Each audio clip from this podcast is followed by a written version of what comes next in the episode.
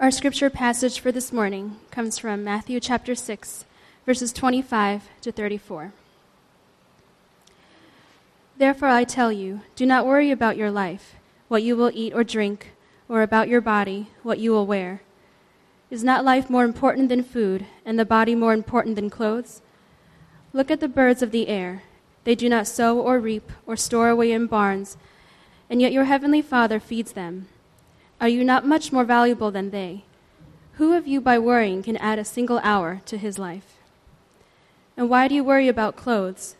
See how the lilies of the field grow. They do not labor or spin. Yet I tell you that not even Solomon in all his splendor was dressed like one of these. If that is how God clothes the grass of the field, which is here today and tomorrow is thrown into the fire, will he not much more clothe you, O you of little faith? So do not worry, saying, What shall we eat, or what shall we drink, or what shall we wear? For the pagans run after all these things, and your heavenly Father knows that you need them. But seek first his kingdom and his righteousness, and all these things will be given to you as well. Therefore, do not worry about tomorrow, for tomorrow will worry about itself. Each day has enough trouble of its own. This is the word of the Lord. If you're new or, or visiting Metro Presbyterian Church today, for the past several months, we've been looking at Matthew chapters 5, 6, and 7. This is the Sermon on the Mount, Jesus' famous teachings about the character of the kingdom. He gathers this large crowd by the mountainside, and there he starts to teach them. He teaches them about what? About the values, the policies, the character of the kingdom. What would it look like if you actually took the gospel and actually lived it out? This is what it would look like. And uh, he starts out in this section of, of the text. He begins by teaching his disciples how to pray. And in the prayer, give us this day our daily bread. And then he says, don't store up for yourselves treasure on earth. So he starts out by saying he, we're praying about provision, God's provision in our lives. And then he says, don't try to like go out of your way to hoard and to, and to store up things because that is a sure sign of your lack of trust. And then he goes into anxiety. He says, Do not worry. Three times he says that. Do not worry. He's saying anxiety is wrong, it's painful, it's actually corrosive and destructive to your heart and soul. It's like this tumor that starts to grow. And unless you address it, unless you have it removed, it's going to eat up your life. It's going to be, corrode your life. How are we going to do that? How are we going to do that? Jesus says, if you listen to me, I will show you the key to removing this tumor of anxiety. So, walk with me together today. Uh, we're going to look at three points what it is. What is anxiety? What's the source of anxiety? How can you be healed of anxiety in your life? What is it? Where does it come from? How do you get rid of the tumor? Three points. First, what is it? What is anxiety? And you can look at it from several vantage points because anxiety's got many properties, many, many layers. Um, uh, from a psychological perspective, you can say it's acute, you know, it can be focused, or it can be very chronic, eh, debilitating to your soul. Um, there's this undercurrent of suspense in your life, paranoia, fear in your life, it's, and it's, it's this underlying current of fear that exists, or it could have this um, uh, physiological side to it. You know, the, your, your autonomic nervous system, it, it puts you on edge. It's designed to put you on edge whenever you sense some sort of danger in your life. And, and as a result, adrenaline is pumping in your life and it makes you always ready. And if you stay in the course of um, this readiness for a long period of time because of something that's not impending danger immediately, such as like uh, financial stress or, or you're, you're growing older and you're no longer youthful in your life, and you're not addressing that, and your body is constantly in the state of readiness, then you're going to burn out. Your heart is just going to burn up, and you're going to burn out, and it's going to result in things like you know, your fluctuations in weight or high blood pressure, gastritis, ulcers, uh, hypertension. But it's also got this philosophical layer. You know, Maria Rainer Rilke, who's one of my favorite existential authors, he writes a short story, wrote a lot of short stories. He wrote a short story called The Gym Class. And in the gym class, you have these children who are in just the brutality of military education in those days. This is like the 1930s, 1940s. And you have these oppressive people who are just lording over these children, small children. And they're trying to cope with the brutality of this military education. And as one child, in fear, starts in gym class, starts to climb up this rope. And he knows that if he lets go and goes down, he sees all the brutality underneath him, all the children exposed to fear at this very young age. And he, they're fearing down low, and he looks ahead and he's afraid where he is. So he does the one thing he can do he continues to climb. And he's climbing. And he's climbing. Now, an existential author doesn't believe that God exists because God has died. He has left us. And as a result, he's climbing. But where is he climbing? So, inadvertently, he lets go. And he hurtles to the ground and he dies. And all the children now are left to cope with the concept of death. These are young kids. And the oppressors, these, these teachers, they basically get the kids to stand up, to buck up, and they say, March out. This child has died. Move on. And now it's recess. And the children are coping with the stress of death. And they don't know how to make sense of it. And so, one kid at the end of this line of friends that are walking along back to their quarters starts to jump around hysterically and jumps on the back of one of his friends and starts to laugh hysterically. And that's how the story ends. Very sad. Not, not what you normally would expect from a children's story. But what is he saying? What he's saying is this there's no rhyme or reason to life. Life is uncontrollable. There's no rhyme or reason to life. Things just happen heart attacks, anxiety, anything that's going to make you anxious. Life is senseless brutality. We're just thrown around. We're all children. We're all children that, just, that are just being thrown around and pushed from here or there, and we're just trying to cope with the senselessness of life. And this boy, he's laughing and he can't stop. You know, he's, he's, he's disturbed by this picture of life that he sees. And Rilke's point is this anxiety infects every single one of us, every part of life, socially, physiologically, psychologically, philosophically, your body, you have heart attacks. Your mind, it's senseless. You can't make sense out of it. Your soul, and as a result, you're laughing. You don't even know why you're laughing. It's the only way you can, you're just coping with, with life because life is uncontrollable. Jesus knows. Jesus knows this. Verse 25, he says, Do not worry about life. Verse 34, he says, Do not worry about tomorrow. The beginning and the end of the passage, he starts with do not worry. He ends with do not worry. The whole passage is his way of convincing and assuring his people to not worry about life, about tomorrow. What is it? What is anxiety that grips us? It's a concern about what could happen because of what hasn't happened in our lives. In other words, life is unpredictable, uncontrollable. We're just trying to make sense of it. We're all children living out of the horror of a military academy, the brutality of life, and we're just being thrown about. Forces around us that are uncontrollable, that we cannot control, that are just brutally, brutally just acting on us. The essence of anxiety is this we're trying to control the things that we can't control in life. We can't. That's why we're being anxious. That's why we're anxious. When you realize that control is lost in life, you get anxious. That's what it is. That's the first point. Very simple, very quick. Here's the second point Where does it come from? What's the source? The Bible probably gives us the most coherent answer. You know what? That didn't sound very confident. The Bible does give us the most coherent answer about where it comes from. If you look carefully at the text, Jesus is saying, in a very general way, that the source of our anxiety is our desire to control life. In other words, we want what God has control, power. That's what we want. And that's exactly the point. You know, the, G, Jesus asks in verse 27 Who of you by worrying adds a single hour to life? The point is, we worry. We do worry. Whether he tells us to worry, whether he tells us not to worry, we're going to worry.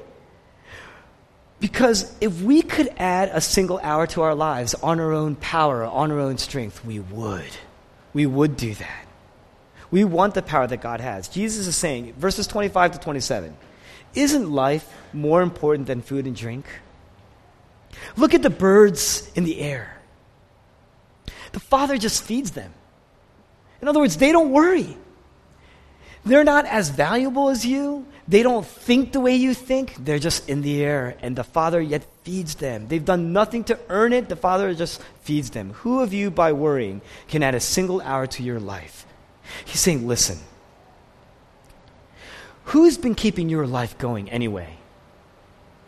You say, I, I got a job. I got to work at my job. I just got to work. And the thing is, my job just makes me work harder and harder. I can't help that. Life is uncontrollable. You're right. That's why I just got to keep at it. I got to keep going. Who gave you your job? That's what he's asking, really. You think you earned that job on your own? You think you earned that success on your own? You think the title and the power and the status that you've earned through your job, you got that on your own because your life is here today, gone tomorrow. Who can add? Who knows the hours of life that you will live? Who's been keeping your life going? Why worry about it now? That's what he's asking. When the doctor comes and he gives you bad news, when your boss comes and he gives you bad news, you get anxious. Why? Because suddenly, all of a sudden, beyond your expectation, life has all of a sudden gone out of control. But it's those threats that reveal the illusion we've been living all these years, anyways. And what's the illusion? The illusion's this. Up until this point, we never were in control in the first place. We never were in control.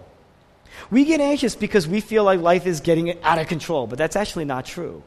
The reality is, these threats, suffering in our lives, it reveals the true nature, the true condition of our lives. We were never in control in the first place. Life was always out of control. Danger which triggers anxiety, doesn't show us a new condition. It's not a new thing. It doesn't show us, why didn't I think of this? You never would have thought of it. At the deepest level, it's showing us what we knew all along. In the deep recesses of our hearts, we knew this all along. We just didn't want to believe it. We knew it all along. We were never in charge in the first place. Jesus says, We are anxious because we disbelieve we are anxious because we dislike the fact that we are totally dependent, wholly dependent on the supporting, sustaining, governing God in our lives. We don't like it, we're afraid of it, and it makes us anxious. Where'd it come from? This desire for control, where'd it come from? In the Garden of Eden, Adam was given complete control. He was established as a vice king under God under his master. He was called as a steward over the earth. And so he never worried. At that time, he never worried. But the reason that we want to be in control of our lives is the result of that. Like Adam, we were built to be in control. We were built to be that way. And God says to Adam, I want you to subdue the earth. It was one of his first ordinances. I want you to control the earth. Take the earth and put it under you. He starts by naming the animals. As he names the animals, what is he doing? He's basically acting as steward over the earth. We were built to be stewards, vice rulers in the garden, vice rulers in the kingdom. Vice rulers, then, over the earth. We are servants with the authoritative power that God has given us. And on one hand, then, you respect the master, but to everything else, you are actually the ruler. You are under the ultimate ruler, but you are the ruler. And you grow in the master's authority, and as a result, you're dependent, you're loving, you're obedient to the king. You were built that way, but at the same time, you were called to subdue the earth. But the Bible tells us we didn't want to just be vice kings. If you think about how you run your household, if you think about how you run your job, we didn't just want to be vice kings. You know, we want to rule everything we, didn't, we weren't just called to subdue, we were called to subdue the earth, but we didn't want to just subdue the earth. You know, um, we wanted to be king himself. We want to be in charge of God. We want to be God. We thought that by taking charge, making our own decisions about what is good for us, that we would increase our potential, increase our freedom, increase our options in life, increase our joy. all of a sudden we realized that sin entered into our lives. The thing that would make us more, that we thought would make us more human is actually making us less human. We thought that by taking charge of our lives on our own without God, we would have more options. We have less options. We thought it would increase our potential. It actually decrease, decreases our potential. We thought by being apart from God, we would be more free. Instead, we become less free. We thought we would have more joy by being alone. We realize we're alone in an uncontrollable world. It gave us less joy. It gives us less joy. We tried to be more of ourselves, we thought. We realize we're less of ourselves. Today, how do we respond to the need for control? We're built to be kings, we're built to be rulers. How do we respond to our need for control today in this brokenness now? We're no different than Adam. We're no different than Adam. We hunger for power. We think by having more power over things, more control over things, we could be our own master. We're still living that out. The brokenness of that Adam thought, we still have it. And as a result, there's this God sized hole in our hearts. And we're just trying to fill it with power, fill it with more control control over our kids, control over our house, control over our possessions. That's why we accrue things. That's why we do that. Control over our relationships, every detail of our relationships control over our finances because that is so easy to do. You just get online these days, look at the bank account, and we know just this is what we got to do. We got to just micromanage everything. Then I know that life is going to be okay. This is God sized hole. You know why we say it's a God sized hole? Only God can fill it. Sin has created this God sized hole in our hearts. And we're just trying to fill it with all these other things. And the hole doesn't get smaller, it only gets bigger. It gets bigger and bigger and bigger. And so, we, because the reason why is because only ultimate power can fill it. But you don't have it. So, what are you left with? That gap creates what? Anxiety. You know why you're anxious? It's because you want to be in charge. You're trying to be in charge. What's anxiety? It's the need for control. Where does it come from? It starts with the way we were built. The design was for us to be rulers. But because of the brokenness of sin in our lives, we try to be our own master and even try to take over God Himself. We have usurped Him as king. And in our smaller kingliness, we try to be the ultimate king, and we've lost the king. And by losing the king, we've lost ourselves.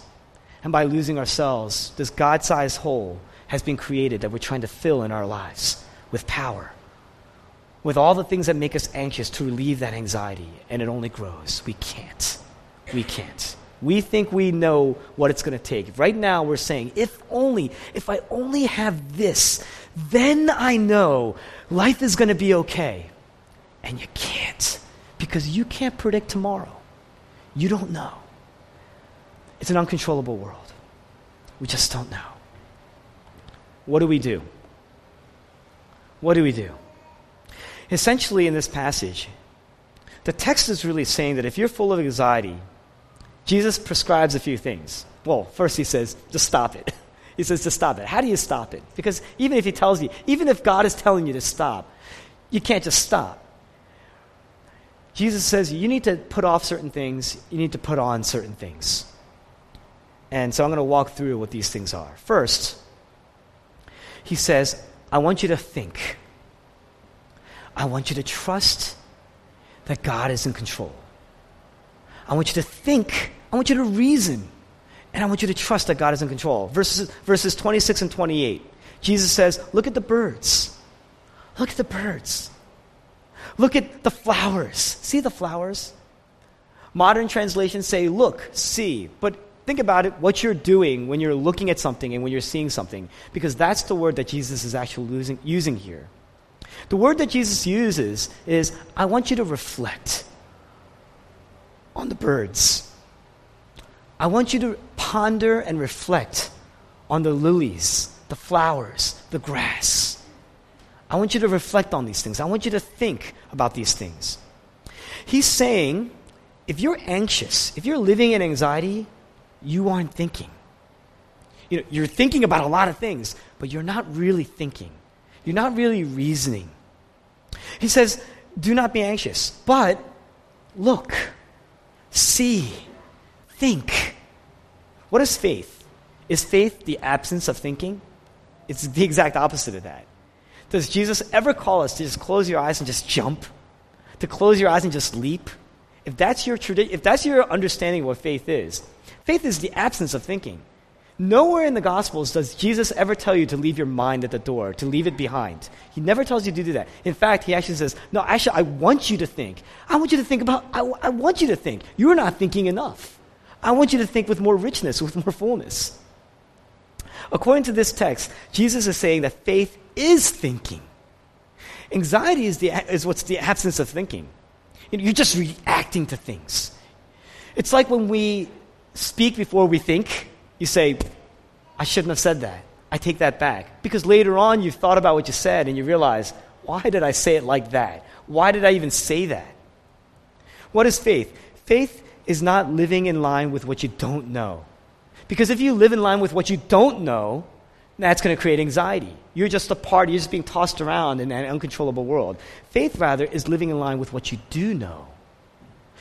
To know what you know, you have to think, you have to reflect. When your heart's starting to run off course, you're starting to react to situations and circumstances in your life. The way that you or, or I speak before we actually think, we start to say things like, This is really bad. I need to do something right now. This is going to be awful. I need to do something right now. Sometimes it's just impulsive. Something happens, boom, you react. When you react, what are you doing? You're responding to your heart, which is speaking out to you and saying, You better do something right now. This is urgent. You better put everything, you better react right now. You better respond right now to this thing. And it takes over you, it coerces you, it urges you, it captivates you. I'm trying to think of other words I could use to, to, to get us. You know, it captivates you, it coerces you, it motivates you. That's what it's doing. It controls you, it owns you. Listening to your heart is going to bring anxiety. But instead, what Jesus is asking you to do is this He's saying, when that happens, I want you to consider the birds in the air. I want you to consider. I want you to stop and think. I want you to stop and reflect. Think about the facts. Let that counteract with your heart. I want you to live in line with what you do know. I want you to live in line with the facts that you know. I want you to live in line with truth. I want you to read the truth. Trust the truth. That's what I want you to do. Faith is living in line with what you know. It's this position of assurance, a position of confidence based on what God is saying in His Word. When God is saying something in His Word, what He's saying is, This is me. I am putting my reputation, I'm putting, I want you to trust me because I'm staking my reputation. It's one thing to say something to you and have that being passed down over generations, it's another thing to have it written down because then you're having it open to critique. He's saying, I am good for it. I want you to trust me. Don't just trust in me, I want you to trust me. I want you to trust me and my word. Go ahead. Try to find another way. See how it works for you. I'm telling you, there's no other way that you can wrap, wrap your arms around the uncontrollable factor uh, of life, facts of life, that we have no control over life, save for what is written here. Now, if you do believe, circumstances are going to arise, but you're going to consider. You're going to, faith is going to make you consider. It's going to work and counteract what your heart's desiring, what your heart's impulses are getting you to do. Trust God's word. First, you think, then you trust in God's word. God is in control. God is in charge. Look at the birds of the air. Look at the grass of the field. In other words, consider the birds. God is in charge. God is in control. God is in charge. God has given us all that we need. You don't have the power to even add a single hour or a single minute to your life, but God does. God has all the power. God has all the authority. We call that the providence of God. The word, root word of providence is what? Providence. Providence. Sustenance sustenance, right? The, wor- the work of God to constantly provide, the act of God to constantly provide in our lives. That is who He is. Everything happens, it's part of His provision. It's part of his plan. That's what he's saying.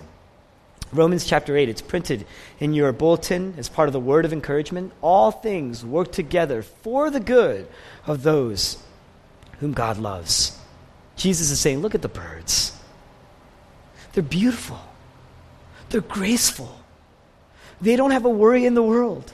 That's God's sustenance, that's God's providence, that's His providence. He's in control, He's in charge. It, on one hand, it means you are responsible for your anxiety. You are responsible for, for your reactions. You are responsible as your heart wells up in desire to control. If you give in to that, you are absolutely responsible for that. And yet, God is going to even use that to work out His perfect plan, to work out His ultimate provision for you. So just trust Him. Don't just react, just trust Him. Now, I wish I could go into that. I w- you know, the concept of pr- providence is such a deep, big thing. I wish I could go into that um, and unpack that a little bit more. But the point here, really, to keep us focused, is to trust that there is provision, that there is a plan. Believe that God is control. If you don't believe it, it is impossible. If you don't start there, it is impossible to deal with your anxiety. Now, there are some great written texts that I've read over the course of the last several weeks on this. And one of the things that these texts says is that you have to take yourself out.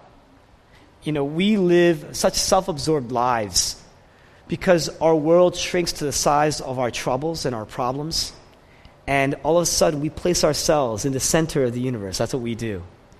And the prescription here is to take yourself out of that. You got to take yourself out of the center. Because when you do that, you're able to see that God's plan, his holistic plan and purpose in life, actually includes you. So by taking yourself out of the center of your own life, you actually become at the center of God's plan. So you have this world that is yours, this universe that is yours. When you take yourself out of that, you actually become part, you actually realize the grander plan of God, and you're actually at the center. You're actually included in that. It's an amazing thing. You're right there in there. And I was debating whether or not I want to share this, but I'll give you an example. I'm just going to do this. Um, I, you know, one of my favorite preachers had done that for the history of his own church, and I'm going to do that for ours, okay? It starts with this. A lot of us here have been helped by this church. A lot of us here have been healed and helped and have been growing in this community. We've just been a year and a half old, and we've been growing in this community. We've experienced the gospel. And by experiencing the gospel, we know that God's presence is active in our lives. This church has only been around for about 18 months. But do you know why it's here? It's because I'm a part of, of a denomination that happens to really be committed and devoted to church planting. So, because it was devoted to church planting, I was planted here in East Falls. Now, why am I a part of that denomination? Well, it's because I went to a very Philly focused, Philadelphia focused seminary program, one that our denomination endorses. And actually, our, our entire denomination endorses this. And, um, but it's very urban focused, it's very, very city focused. Now, why did I join that program? Um, because I had two mentors. One mentor was, is a very, very prominent church planter, and uh, he, had, he was the first one to introduce me to the program. He's the one that encouraged me to go. The other one was when I was a layman, not even thinking about ministry, said, You know what? I would like for you to preach to our congregation at our church. And I want, I, want to, I want you to just try out your calling. See if maybe the Lord has called you. And so these two mentors have been working in my heart, working in my life. They convinced me to go to this program. They're theologically sound, they're very ministry focused, very gospel focused people. Um, but why did I do that? Well, why did I come and even encounter these ministers? Uh, well, I was new to Philadelphia. I followed a friend to this one church. Um, and uh, this is now probably over a decade ago. And that's where I met my wife, for that matter. And uh, I went to this church, and that's, that's how I came to this vision. Now, why did I come to Philadelphia? Well, because I lived in Philadelphia. My dad actually was murdered in the city in Philadelphia years ago, decades ago. And um, so I've always had this kind of heart for Philadelphia, but the city at the time, when I was in high school, was a dump. Center City is nothing like it is today. And so I left the city. and I went to Boston. And I went to Brandeis University.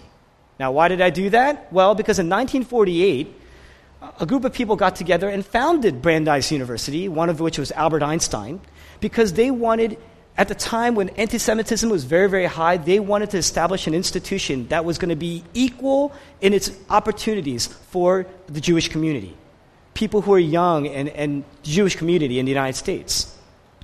Why did that happen? Well, because Albert Einstein actually defected over to the United States during the course of that whole period in World War II. So if you really think about it, Albert Einstein defected over to the United States so that Metro Presbyterian Church could be planted. If you take yourself out of the center of your own small universe, all of a sudden you see the grand scheme of God's plan and provision for us. That's what you got to do. That's what you do. We could sit here together. We can thank Albert Einstein for, for us being here together and worshiping today when you take yourself out of the center of your world, you, the world shrinks to the size of your problems. You actually become a part of a grander plan, a grander center. All this becomes for you. You guys ever watched the movie? I love it's my favorite book, but did you watch the movie Pride and Prejudice? It's not that good. It's like two hours long. You can't do that movie. You can't do that book in two hours. But you know, for, for what it's for all intents and purposes, it's a decent movie. And at the end of the movie, it's not in the book, but at the end of the movie, Lizzie Bennet, the main character, people say one of the most complex characters in all of literature, she stops focusing on her anger towards this person, her pride and her prejudice against this person. And she, because her attention turns to her family and the urgency of what's going on in her family, potential shame and disgrace. And she gives up any chance because as her heart is now starting to change towards this person, she gives up any opportunity to react and respond actively to reconcile with the person because of this urgency and this, the important thing that has happened in her life. And so she knows that she needs to focus. And she, her heart's changing, but she says, I'm going to abandon that. I have to focus on my family. And what does she do? Um, she acts in line with what she believed about the true protagonist, or one of the true protagonists in the story, Mr. Darcy. He is the, he is the redeeming figure in this, in this story. And why do I say she acts in line with what she knows? Because late at night, after her problem, this intense thing that was about to cause shame and disgrace in her life, um, is resolved. She has no idea how, but it gets resolved. And as she's uh, at home resting, Lady Catherine de Bourgh, this very, very high class woman with tremendous amount of pride, comes before her house. Shame, dis, uh, dishonors her family verbally, you know, cuts her down, and tells her, I hear a rumor you were betrothed, you were, you were engaged, or you were about to marry this Mr. Darcy, and I will not allow that because he is actually betrothed to my daughter. To my daughter. And so, um, she says, Tell me right now that you won't do that. And she says, I will not tell you. She says, Number one, he has never approached me. Well, she had rejected him the first time and realizes there's no opportunity for reconciliation. And she says, He has not approached me since. Then, she, then Catherine de Bourgh says, I want you to tell me that you will not if he ever does. She says, I will not do that. Why? Because she's now starting to act in line with what she knows. Nothing has happened, but she knows. She's starting to act in line with the character of Darcy. And she takes, she's got this new, and new, newfound impression of Darcy. And with all the potential shame and disgrace she, and suffering that she's experienced, she takes herself out of, her, out of that picture. And she figures Lady Catherine's probably going to go back and now convince Darcy to go marry someone else. So she could have just said, you know what, I will do that, because you're going you're to act on him anyways. But she says, I will not do that. I'm going to trust that he loves me, and I'm going to wait. She doesn't start reacting and responding. Well, as soon as Catherine de Bourgh leaves, runs over and, and talks, he, she doesn't do anything. She says, I'm going to wait. And what happens? She finds out that her situation was completely resolved in the background by this gentleman. He had helped to do everything. And as he approaches her again and propositions her again, he says in the movie, Surely you must know it was all for you. She took herself out of the picture, out from reacting, out from acting on her anxieties, only to realize that she was actually in the center of it all along. Surely you must know. It was all for you. It was all for you. Her mother, always reacting, always complaining. If you know anything, if you've ever read the book, always just manipulating and reacting, complaining, regretting, self pitying, poor judgments, ill tempered, hasty thinking. She's constantly talking. You know, you see every single time she's doing that, the husband kind of retreats on his own. He wants to be away from his wife because she's so talkative. But Lizzie Bennet is resilient. Lizzie Bennet trusts. When Jesus says, or when we say, sorry, rather, when we say, Lord, I trust you. You've walked with me. You will continue to walk with me. Then you start to realize it's all for you. His whole plan of redemption, all for you. The minute you say, Lord, you know what's best, I've, all these years I've come to realize, you know what's best. I'm taking myself out of the center of my life. I'm going to stop trying to control everything in my life. There's two parts. I'm not going to only try to not take control, I will also actively give you control. It's two parts. It's not just taking yourself out of the center, it's putting the Lord and responding to the fact that He is in the center. Then there's prayer, then there's gratitude. All those things happen. How do you do that? How can you do that? Your thinking is really like this God has never led me to a bad place. A morally transformed heart, a morally restrained heart cannot admit that. That God has never led me to a bad place. So I can trust Him. Though, I, though He slay me, yet I will praise Him. That was a prayer of someone in the Old Testament.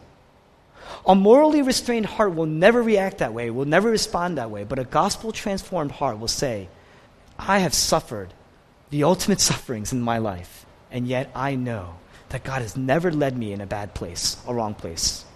Look at your children. Parents, look at your children.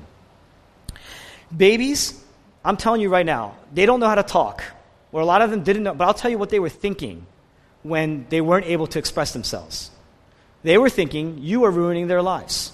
That's what they were thinking. My mom and dad ruined my life every moment. I'm crawling. They won't let me crawl anywhere I want to crawl. I see a pebble. Looks good. I want to put it in my mouth. They won't let me put it in my mouth.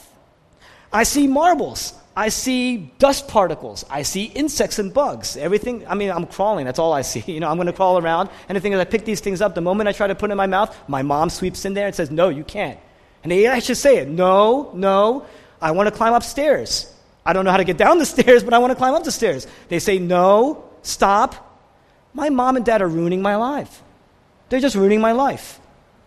And, and, and the thing is, parents are always ruining the children's lives. Don't swallow that. Don't go there. Don't eat this. Eat. It's time to go to sleep. I don't want to sleep. They pout. And yet they realize that they would not have made it to the age of two unless their parents were in their lives doing that.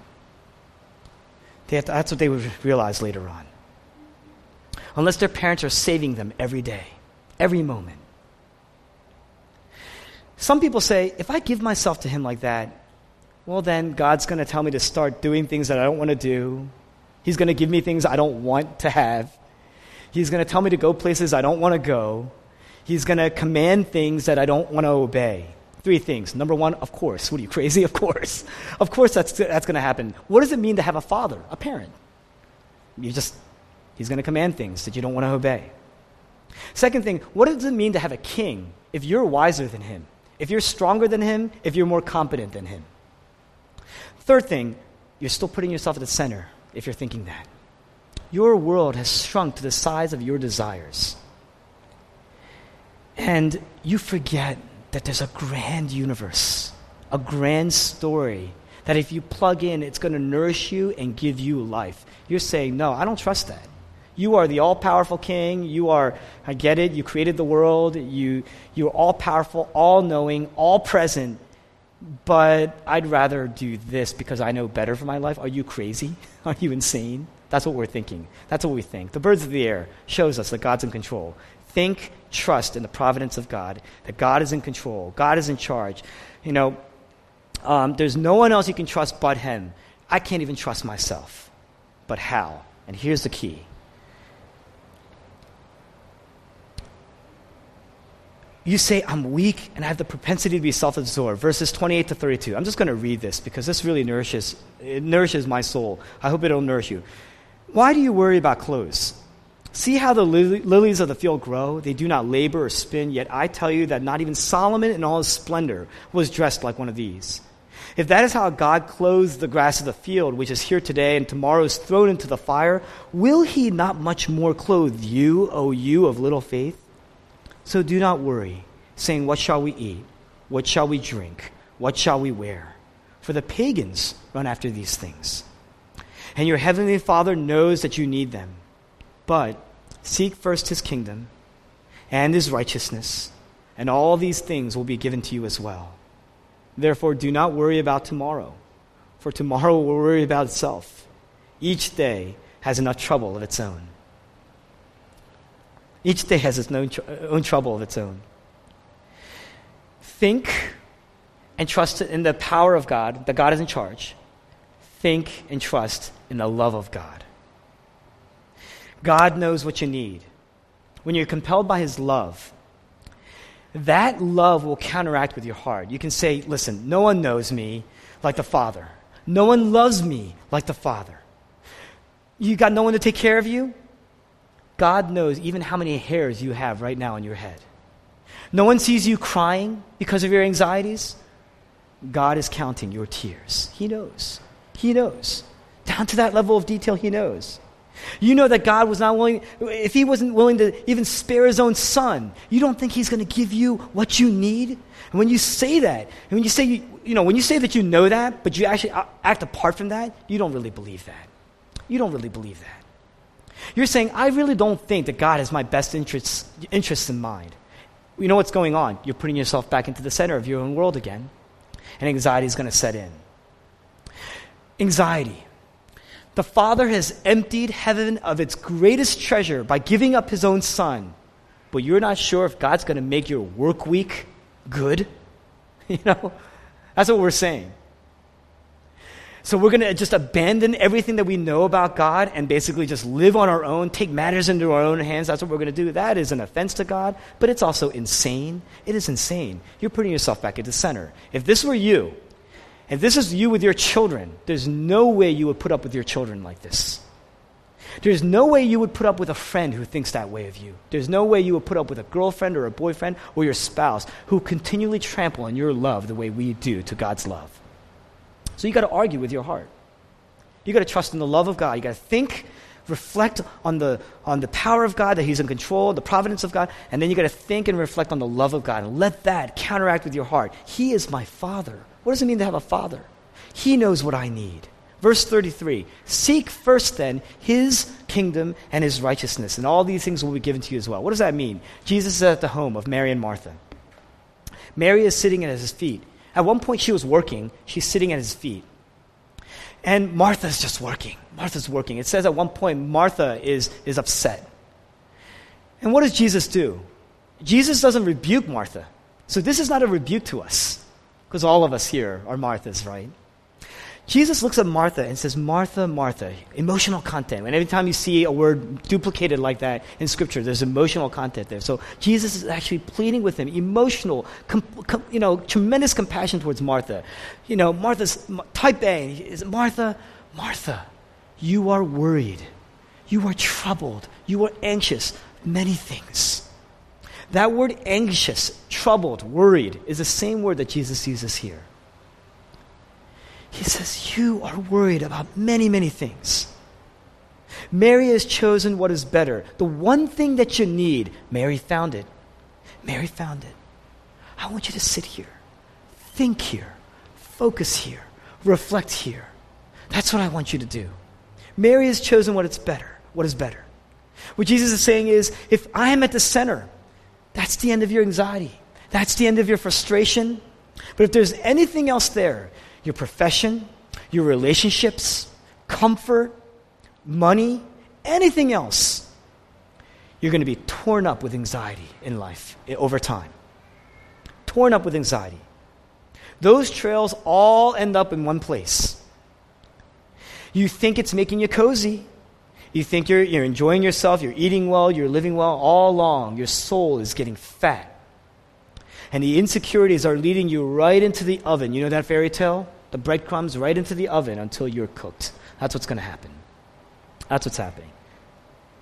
Jesus says, Put me first. Seek first my kingdom, my righteousness. That's, an, that's a question of priority. Not, it's, a question, not, it's not an or, issue of order. Put me first, then everything else. It's a question of priority. Put me at the center. That's what he's saying. There are two types of people here today some who definitely believe in Jesus. It's one thing to put your faith in him, it's another thing to trust him, to walk in him. That's what I want you to do. Um, lots of people believe in God, but do you really believe God? Jesus is saying, trust me. Don't just believe in me. I want you to trust me. I want you to obey me. Seek first my kingdom, my righteousness. Either you are more competent, competent to run your life, or I am more competent to run your life. Trust the one who is more competent. That's what he's saying. Some people are saying, I can't believe. You know what you're really saying? You're refusing to doubt that you are more competent to run your life than God. That's what you're saying. I can't trust him. What you're saying is, I trust myself more. I am more competent. I just can't get over that. I still think I'm more competent. I'm afraid to give my life to the one person who's actually able to run my life because it's not like you look around your life. The reason why you have anxiety is things are a mess, they're falling apart. Seek Jesus first, seek him as priority. Come to him. We're coming down to a close here. Who is Jesus? Come to Jesus. Who is Jesus? Jesus knew what it was like to trust God. In the wilderness, the devil comes, it says, to tempt him. Turn these stones to bread because he's hungry. That's the urgent thing. Jesus was hungry. He doesn't do it. What does he do? He quotes the word. He says, I trust the Lord. He doesn't disobey God, he obeys God. The devil comes and says, You can have everything here. Just bow to me. Just worship me. In other words, I can give you all these things without suffering. Will you take it? Jesus says, Here's the word. I trust what God says. Jesus obeys God. The third thing, the devil actually even uses the word. He says, I want you to jump from here. It says, the angels will not even let your heels strike the ground. Jesus uses the word. He says, I trust the word. He obeys God instead. And it goes all the way into Gethsemane. And at the Garden of Gethsemane, just moments before he's arrested, tortured, and killed, what do you see? Jesus says, My soul is troubled to the point of death. I am troubled.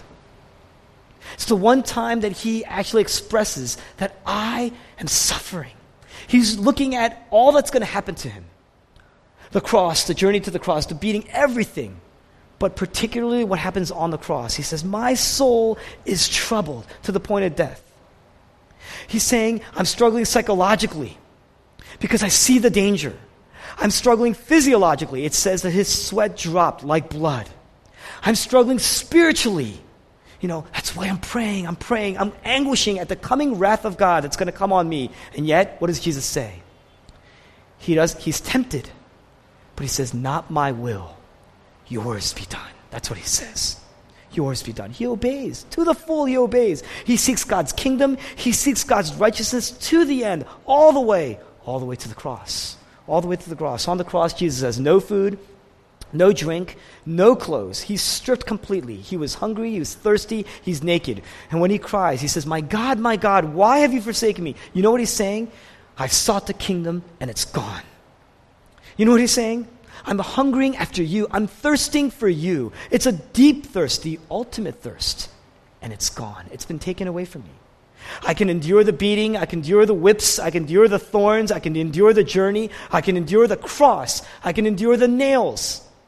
I can endure the nakedness and the mocking, the spitting. I can take these things, but I am suffering the ultimate hunger, the ultimate thirst, the ultimate nakedness. I have become sin before God, and His wrath has come on me, and He's forsaken me. And yet, do you know, He is quoting Scripture. Down to the end, He is quoting Scripture. He's trusting God's Word for you.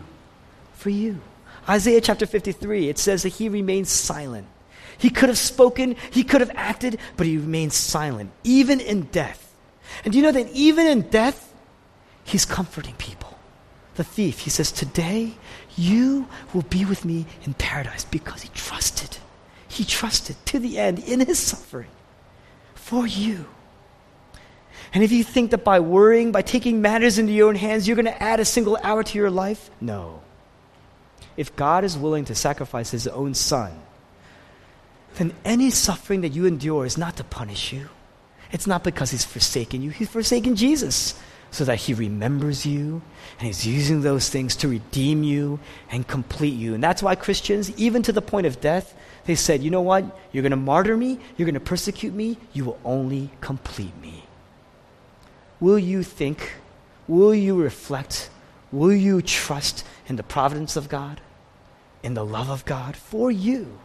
And let that speak into your heart and counteract all the doubts. Let that look at truth let that counteract all the doubts, all the doubts, all the self pitying, all the complaining. Will you do that this week? Let's pray.